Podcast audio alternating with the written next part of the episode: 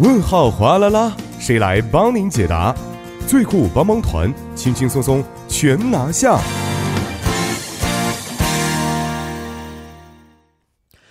生活小贴士尽在帮您解答。首先欢迎我们的节目作家主言，主言你好，主播好，你好。那首先来听一下，今天呢我们要解答的问题到底是什么样的？您好，由于啊上次台风零零的影响呢，很多地方啊受灾了，再加上这次台风塔巴经过的消息，让我心情也是非常沉重的。那强烈的台风扫过地方啊，都会受到巨大的破坏。看到树木被拔起、车辆被淹等灾区情况啊，感到也是非常的心痛。嗯，而另一方面呢，我也想知道我们在遭受这种灾害的时候，应该如何的去应对？有没有在台风过后呢，能够迅速恢复正常的一些应对方法呢？呃，首先还是非常感谢这位朋友的咨询啊。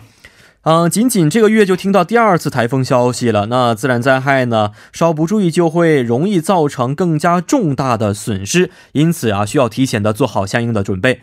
嗯，这次很多地区啊，遭受了不同的程度不一样的损失啊。那像遇到这样的一些台风之后，我们应该应该如何的去应对呢？首先，受到台风强风影响的地区，需要查看每一个设施，如果发现住宅、山下水道。道路等被破损的情况，要立刻向市郡郡去听申报，还有对破损的私有设施进行修复或者维修时，请事先拍照。另外，被淹的道路、桥梁、人行道等可能受到了损坏，最好不要走。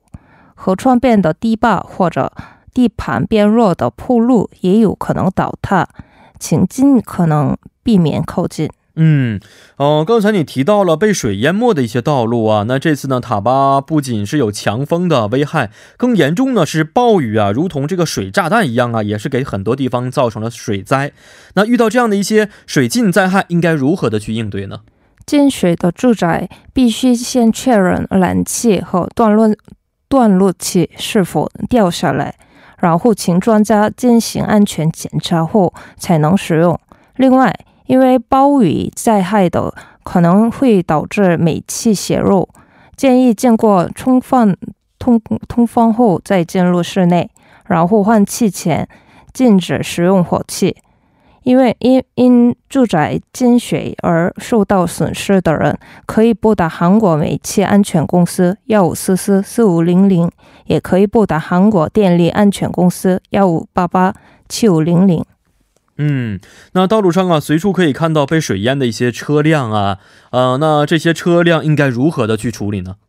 如果只是汽车底部积水，那就要迅迅速把电池端子分离后，用水清洗污染的部分。车辆完全被淹的话，因为发动机摩擦可能会对发动机造成损坏，所以绝对不能启动。但您可以启经常启动刹车。使启动部分干燥一些。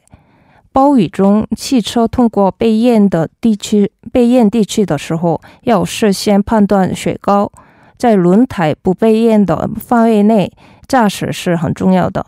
要低速或者一定的速度驾驶。如果启动停止，为了不不发生第二次第二次伤害，要躲避到安全的地方。嗯，那进水啊，车尤其是需要进一步的管理了啊。那由于进水呢，我们吃的东西可能也会受到一些污染啊。在这种情况之下，应该如何的去应应对呢？首先，自来水或者存储存饮用水要确认是否污染，确认之后才能喝。进水的食物或者材料存在食物中毒的危危险，请不要食用。田地进水时。应该用清水来清除农作物上的污染物质，来防止病害虫。在水水流过的地方要小心，因为大概十五厘米深的水里，人也有可能被冲走。如果身体被洪水淋湿了，请用肥皂洗干净。嗯嗯，台风扫过的地方啊，有重大的一些损失啊，确实是很让人心痛的。也希望这样的应对方法呢，有有所帮助啊。也希望这些地方呢，可以早日的得到恢复。那同时，我们也欢迎各位听众朋友，可以在我们的节目官方网站或者是 S S 上去咨询生活中遇到的大小问题。如果大家还有其他想法或者是疑惑的话，也希望通过我们的参与方式与我们进行互动，我们将会及时的为您答疑解惑。参与方式为：您可以通过发送短信的方式发送到井号幺零幺三，每条短信通讯商会收取您五十韩元的短信费用；或者是通过微信公众号搜索 TBS 互动，点击关注之后发送短消息即可；又或者可以登录网页留言板，登录 TBS EFM 点 s o u r 点 KR，在网页点击幺零幺三信息。港主页就可以了。